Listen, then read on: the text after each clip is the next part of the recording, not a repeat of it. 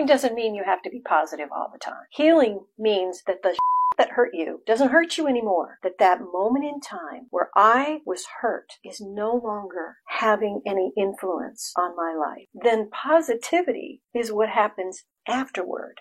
So if somebody is telling you be positive, you'll feel better, call on it. You gotta feel better in order to feel positive.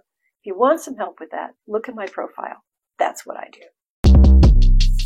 Shortcast Club